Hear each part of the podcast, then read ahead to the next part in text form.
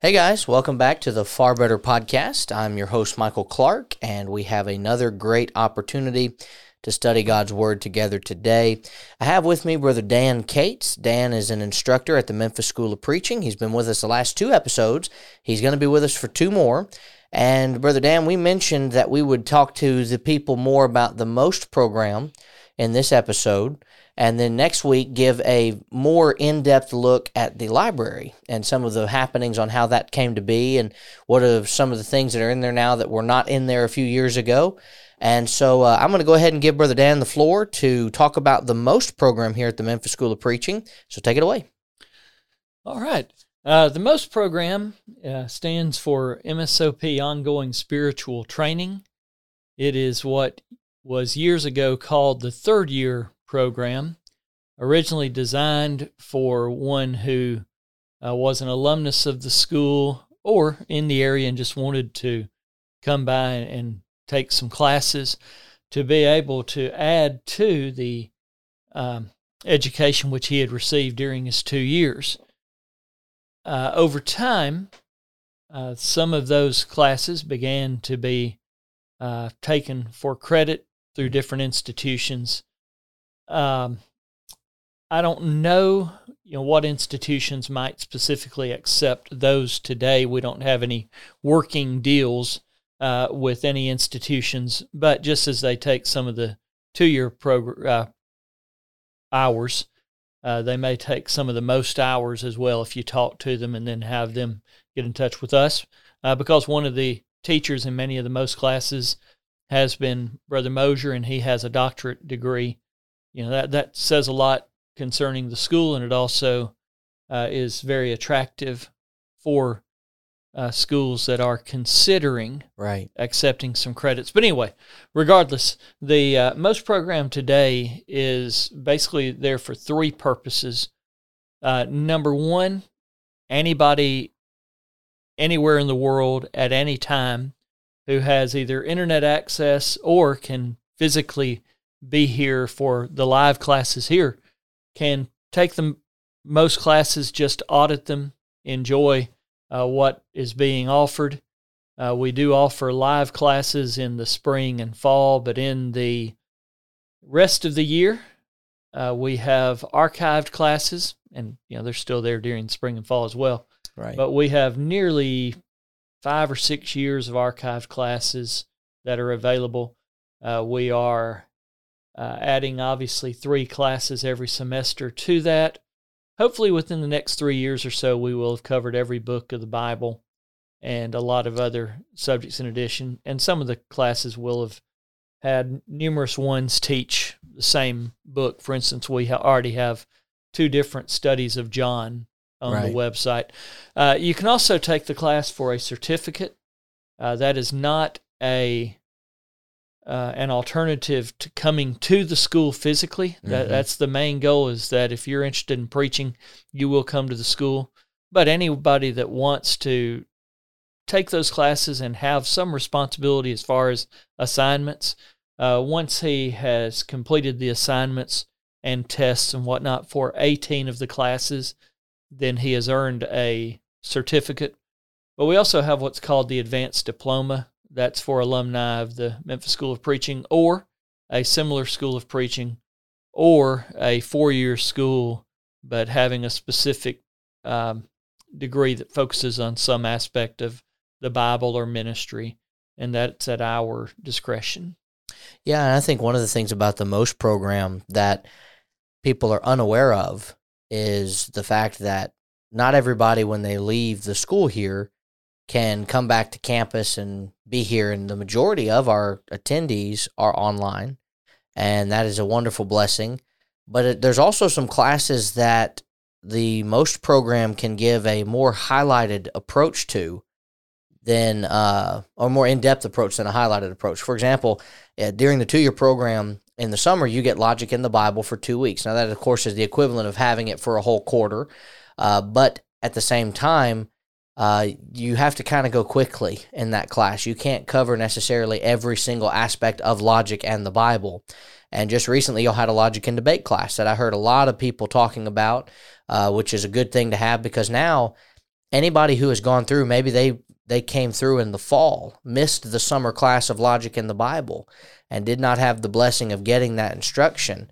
Well, now they've gotten the opportunity to, to at least go through a class on logic and debate. And that's a needed topic in our current day and age. And just like you said, though, having two different perspectives on the book of John is better than people probably realize because if you attended one of those classes and you go for the other, that instructor might have caught something that the one before didn't see, or maybe his approach to the text was something where you click with it a little bit better and you get better notes and you have an opportunity to continue to add to your study. And that's what the most programs all about ongoing spiritual training. And so if you are a graduate of the Memphis School of Preaching and somehow you have not heard about this, uh, I'm wondering how that's possible if you're listening to this right now and you haven't heard about the most program. But if that has happened and you're interested in enrollment, definitely would need to check that out soon. And if you're an individual that maybe we talked about it last week, you you're interested in coming to the school, uh, but perhaps you've got a couple years to retirement and you want to make sure to go ahead and get retirement and do all that. All of that is understandable. I would recommend that while you're waiting to come, go ahead and do some most classes and get your feet wet to the point of possibility to where when you come here to start the two year program, you're kind of already involved in learning and getting used to that intense type of study because the most program, there are coursework assignments, there are things. It's not the two year program, but it is a good substitute if you're trying to get to retirement to then come to the two year program. And so, uh, definitely want you to take advantage of that if you can. And I'm thankful that Brother Dan works in close proximity to that. Uh, he recently wrote something for us, a little pamphlet uh, that we could take when we advertised to places. And so uh, we would not be where we are in that work if it hadn't been for a lot of the effort that he has put into it. And so I'm thankful to you for that. Sir, I, I might add two things.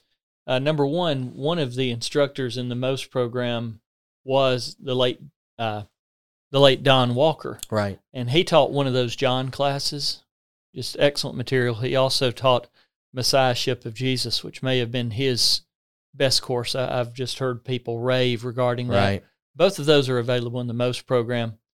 Uh, also, we have had many, well, not many, we've had several students who went through the MOST program and then came to the School of Preaching. Yeah. Uh, I have uh, at least three in mind. One, uh, a fourth is uh, was supposed to have come this past some uh, quarter, from what I understood. But anyway, uh, he probably will be here before too long.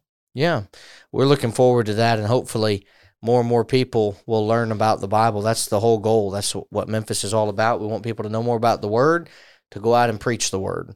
And so uh, today we're talking about on season four, episode nine, far better than focusing on what others have. And so I have three questions. Uh, Brother Dan, let's start with the first one here. Why does our world seem to be consumed with covetousness? Well, we live in a materialistic age. Um, we watch our televisions. Our televisions are about the, or our commercials are about the gadgets that we need or uh, the different things that can provide us some temporal pleasure. And it may not be a sinful thing, you know, but but it's something uh, in and of itself, but it's something that uh, we need so that our lives can be more fulfilled. You know, the more mm-hmm. toys that we have. I saw a bumper sticker once that said, "He who dies with the most toys wins," huh. uh, which that's uh, obviously false. And we've often heard the expression, "You don't see hearse carrying around U-Hauls." I actually have seen a picture of a hearse pulling a U-Haul, probably some smart aleck rented a uh, U-Haul and yeah. borrowed a hearse uh, just for the picture, but you can't take it with you. Right. But our society is so much about today about having things the way that you want them. You know, the burger commercial years ago, have it your way. Right. That all has to do with materialism. That all has to do with instant gratification. And there's no concern with the distant future and certainly with the spiritual in our secular society. Yeah, I think a lot in this topic in this realm about Solomon. uh, in Ecclesiastes, you know, the, the mindset of if I could just get this next thing, I'll be happy. And he had the most toys. You know, there was nothing. The Bible says that he kept back. I mean, I've I've sometimes been on vacation with the family, and I'll tell Megan and we'll tell Adam or whatever. You know, we're gonna have some fun this week, and we've been good. We've saved. We've been blessed, and so uh, I'll let you know when we're getting too close for comfort, and we'll just kind of let loose just a little bit. Uh, but we can't do that every day. And if we do that every day, we, we kind of come into that mindset of, I'll be happy when I have this next thing. I'll be happy when I have just this next thing. And our world is so consumed by that uh, because we see so much about what other people have. And I, I think it's a, a hilarious proposition to look at different things um, as we consider covetousness. That uh, that illustration you point out, you never see a hearse pulling a U-Haul. Uh, I was in Cape Town, and I said that illustration, just slip of the tongue, and nobody knew what I was talking about because they don't have U-Hauls over in Cape Town, and uh, it's such a foreign idea to them. And people were coming up to me after that. What, what does that mean? And I had to explain it to them. But I think that's how we should all be. We should have a, a foreign mindset going toward this individual sin of covetousness because I do believe it's a sin tr- purely on the individual. This individual wants more, they're going to covet after something that someone else has. And we can't take it with us. I'm reminded of another story that I heard my dad tell for years where he preached a funeral for an individual and the strangest thing he'd ever seen. People came up that were family and they took out two crisp $1 bills and they put them inside their loved one's sock then then they would move on. And dad thought, I've never seen anything like this before. I wonder what that's about. And so he asked one of the family members that he knew well, and he said, "What what's up with the the two dollar bills? You know, going into uh, his sock."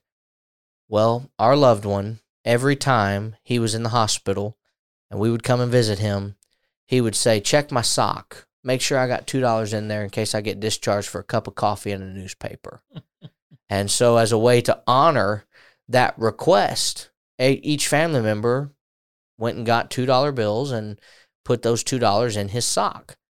And dad said, you know, the, the point that drove home with me was they closed the casket, and somewhere to this day, you know, there's a man, provided his grave has not been robbed, uh, where inside his sock there are several dollar bills that have been granted to him by his family and nobody will ever get to spend them. Uh, the next time that his body is utilized, he'll be coming out of that casket and he won't be saying, Oh, I got to make sure I got those dollars with me so I can get up to heaven and get to, you know, that's not going to happen. He is going to leave everything behind. And before we move on to this other one, this this is just there's so many illustrations that come to mind. Another one I heard growing up was wealthy man died, two people standing over the casket. How much you reckon he left behind? And the other man wisely said, All of it. Yep. He doesn't have a single penny of it to his name now. And I can spend my whole life being consumed in the rat race, if you will. And I can be very successful. And I can die and have nothing. And so, uh, being consumed with coveting after what someone else has is a very dangerous proposition. And being consumed with needing just a little bit few more dollars, just a few more, you know, overtime shifts so that I can then be happy and I'll have this, I'll have that. That's a dangerous proposition. Um, you have anything else you want to add to that before we move on? Well, the uh, latter thing you said there, uh, Juvenal said regarding Alexander the Great, that Alexander the Great, you know, wanted the world, but he ended up being contained in a brick walled coffin in Babylon. Uh, he couldn't carry the world with him. Mm and he spent all of his time trying to uh, obtain that. And even if he had obtained it and gotten it, it still would have been nothing. Right. What does the Bible say about what others have and both their attitude and our attitude toward it? Well, uh, I go in mind first of all to Proverbs twenty three seventeen. Let not thine heart envy sinners, but be thou in the fear of the Lord all the day long. Uh, we sing tempted and tried, we're oft made to wonder why it should be thus all the day long. Uh, and that song talks about others who are prospering even though they're living in sin. Mm. Uh, we see millionaires, you know, mansions. Yeah. Uh, a, a preacher of the gospel isn't going to live in that millionaire's mansion. And most Christians, unless they just have very lucrative uh, jobs, likewise, aren't, aren't going to have that type of mansion. Uh, we see a, a person driving around in a brand new Corvette, and most Christians probably aren't driving around in brand new Corvettes. Right. And not that there's anything wrong with that. Uh, but w- when we look and we see those who are overt sinners apparently blessed in that way, and that's that's sort of our thought is he must be pretty blessed. Mhm. In fact, you might ask him, "Why do you have this?" "Oh, I'm blessed." But I don't remember scripture New Testament wise saying that the blessings of God would be of a physical nature. Now that was true during the Old Testament. Yeah. We can think about uh, Abraham's being blessed. We can think about Job's being blessed. Years ago, uh, Dad, in, in the classes that he would teach, would talk about the uh, Old Testament God blessed with physical blessings because the spiritual blessings were still a shadow. But by the New Testament, the spiritual blessings had come to the forefront, and the physical blessings became this this shadow and took the back seat. When we look at others and we see what they have, we have two options.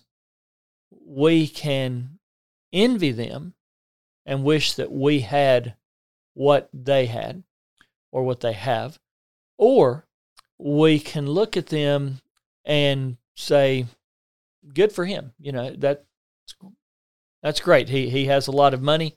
Uh, he can afford that. Maybe he can't afford it, but but he has it. Good for him. You know, if I can have some things, that's that's great. But what's more important is I have God. Right. Uh, I'm I'm concerned about spiritual matters. In Colossians three five, Paul wrote, "Mortify therefore your members which are upon the earth, fornication, uncleanness, inordinate affection, evil concupiscence, and covetousness."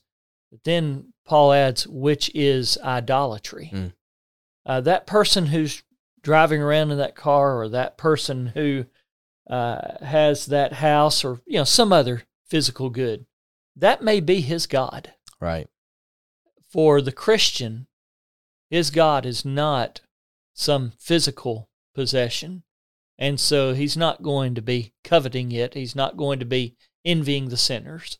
So th- those are the two options. I can envy them, or I can recognize that's not my God. Yeah.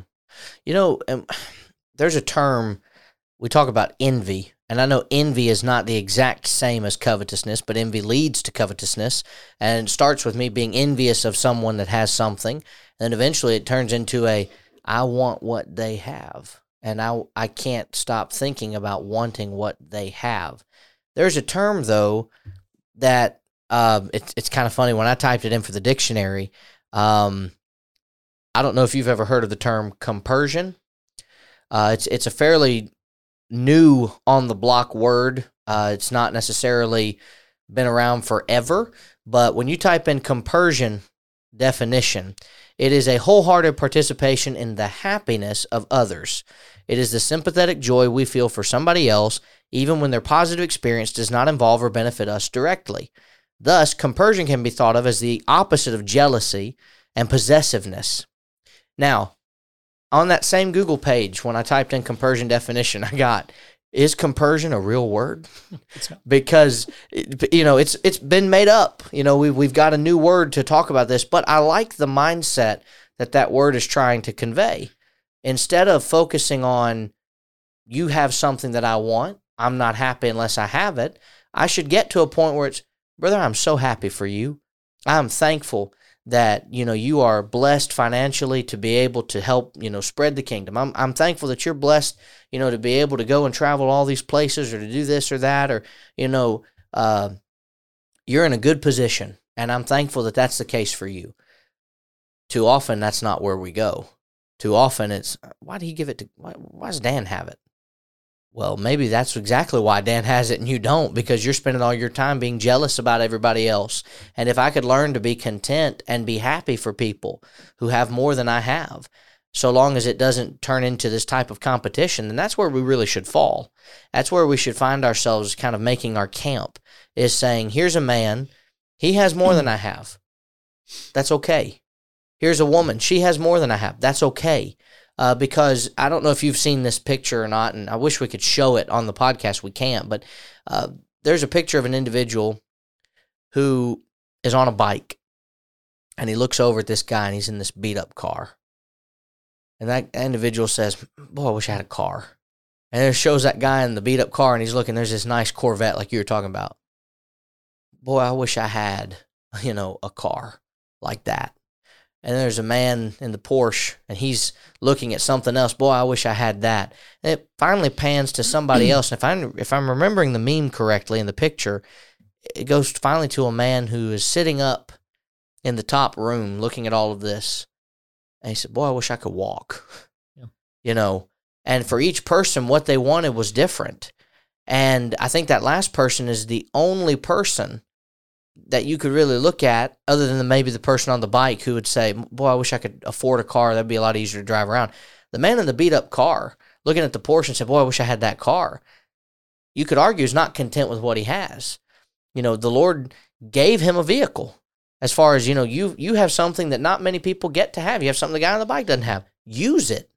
Don't abuse it. Use it, and don't look back and then say, "I'm not happy with what I've been able to get."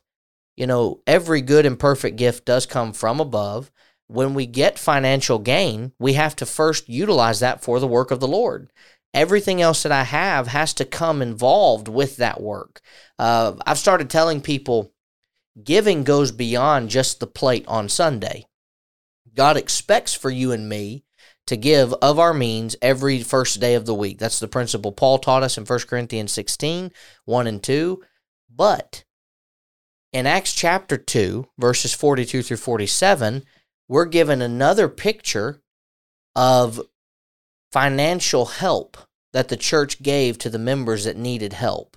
And the Bible tells us specifically that people sold their possessions, they sold what they could, and gave to the members of the church as they had a need. That is the idea that we're trying to convey in the Lord's church here.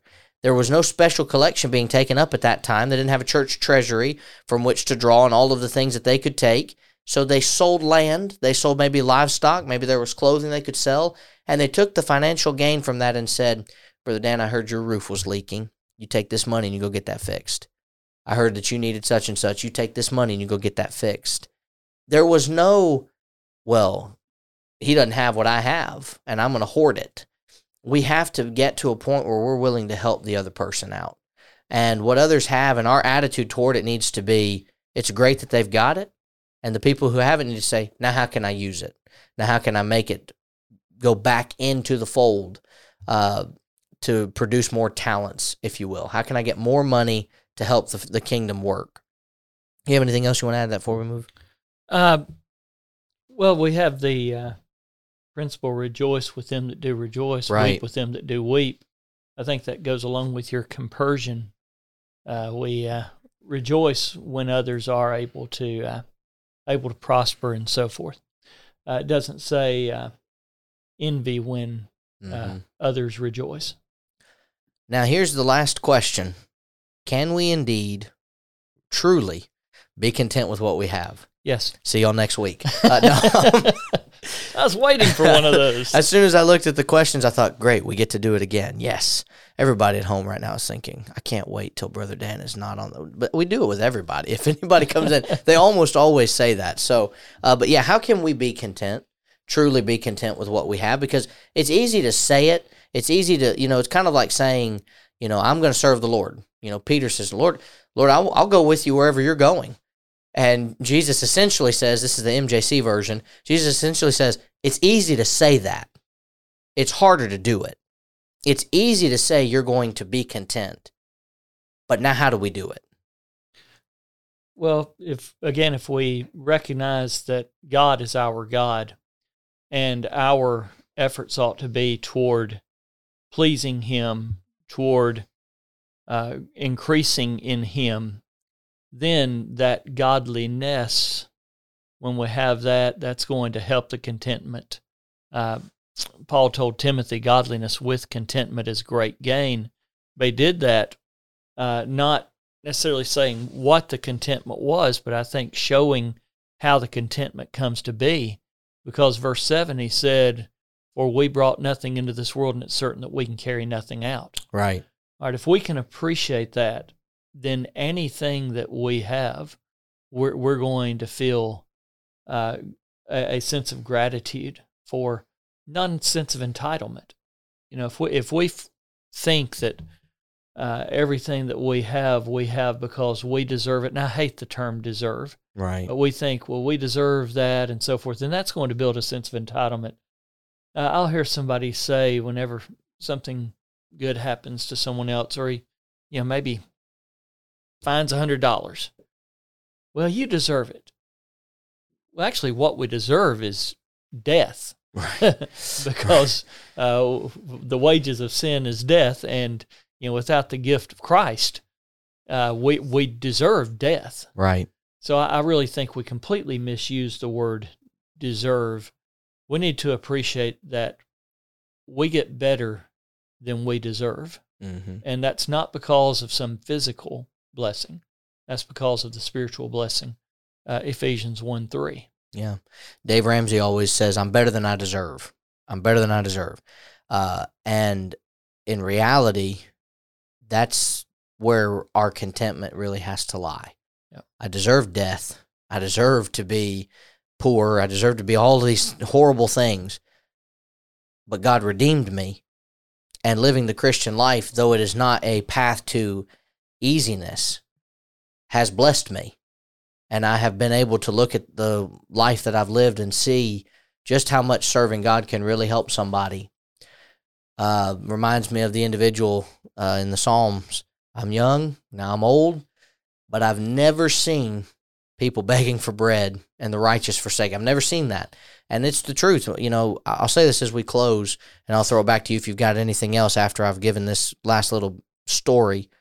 When I decided I was going to ask Megan to marry me, I had to had to buy a ring. And so for several months I ate ramen noodles every day for lunch. And after I bought that ring and got everything paid and whatnot, I didn't want to look at ramen noodles for the rest of my life. but I was willing to eat that way because it saved a ton of money for me to be able to put toward an engagement and wedding ring delayed gratification for something that I was looking toward. I still ate though. Wasn't eating like I would like to have eaten. Wasn't going to the places uh, that I would like to go, but I was still eating. I was still able to eat. And when I look back at my life and all of the times that I've been struggling financially, maybe a lot of times that's because of my own doing, my own foolish mistakes. But even when I've struggled financially, I haven't missed a meal and I'm blessed, whether I see it or not, because I have clothes on my back, shoes on my feet, a place to live, food that I can purchase.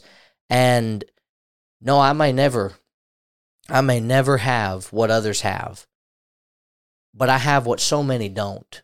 And so do you, and that's Jesus. And if I live my whole life and he's the only thing I've got that's different and sets me apart from everyone else, I have lived a life worth living then and it doesn't matter what's in my bank account when I die because I'm not taking it anyway. And so being consumed with, with what others have is just a very dangerous and faulty proposition. Do you have anything else you want to add before we close? Uh, just minding the things that are above, Yes. laying our treasure above. Well, Brother Dan, thank you for being back on the podcast this week.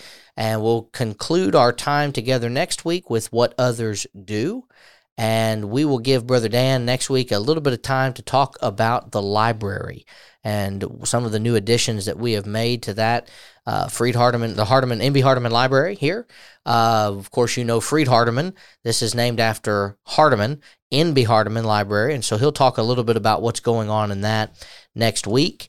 But until then, let's please God now so our eternity is far better. What's up, guys? It's Caleb and Michael over here from the Scattered Abroad Network, and we just wanted to say thanks so much for listening to this episode. Yeah, we're so thankful to the East Hill Church of Christ for overseeing this network, and we're grateful to God for this opportunity. And don't forget, you can check out our show notes below for all of our social media links, email address, website, and we have a monthly newsletter, so don't forget to sign up for that. Please remember to leave us a rating or a review on whatever platform it is that you use.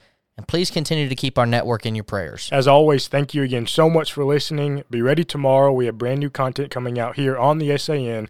Thanks so much, and God bless.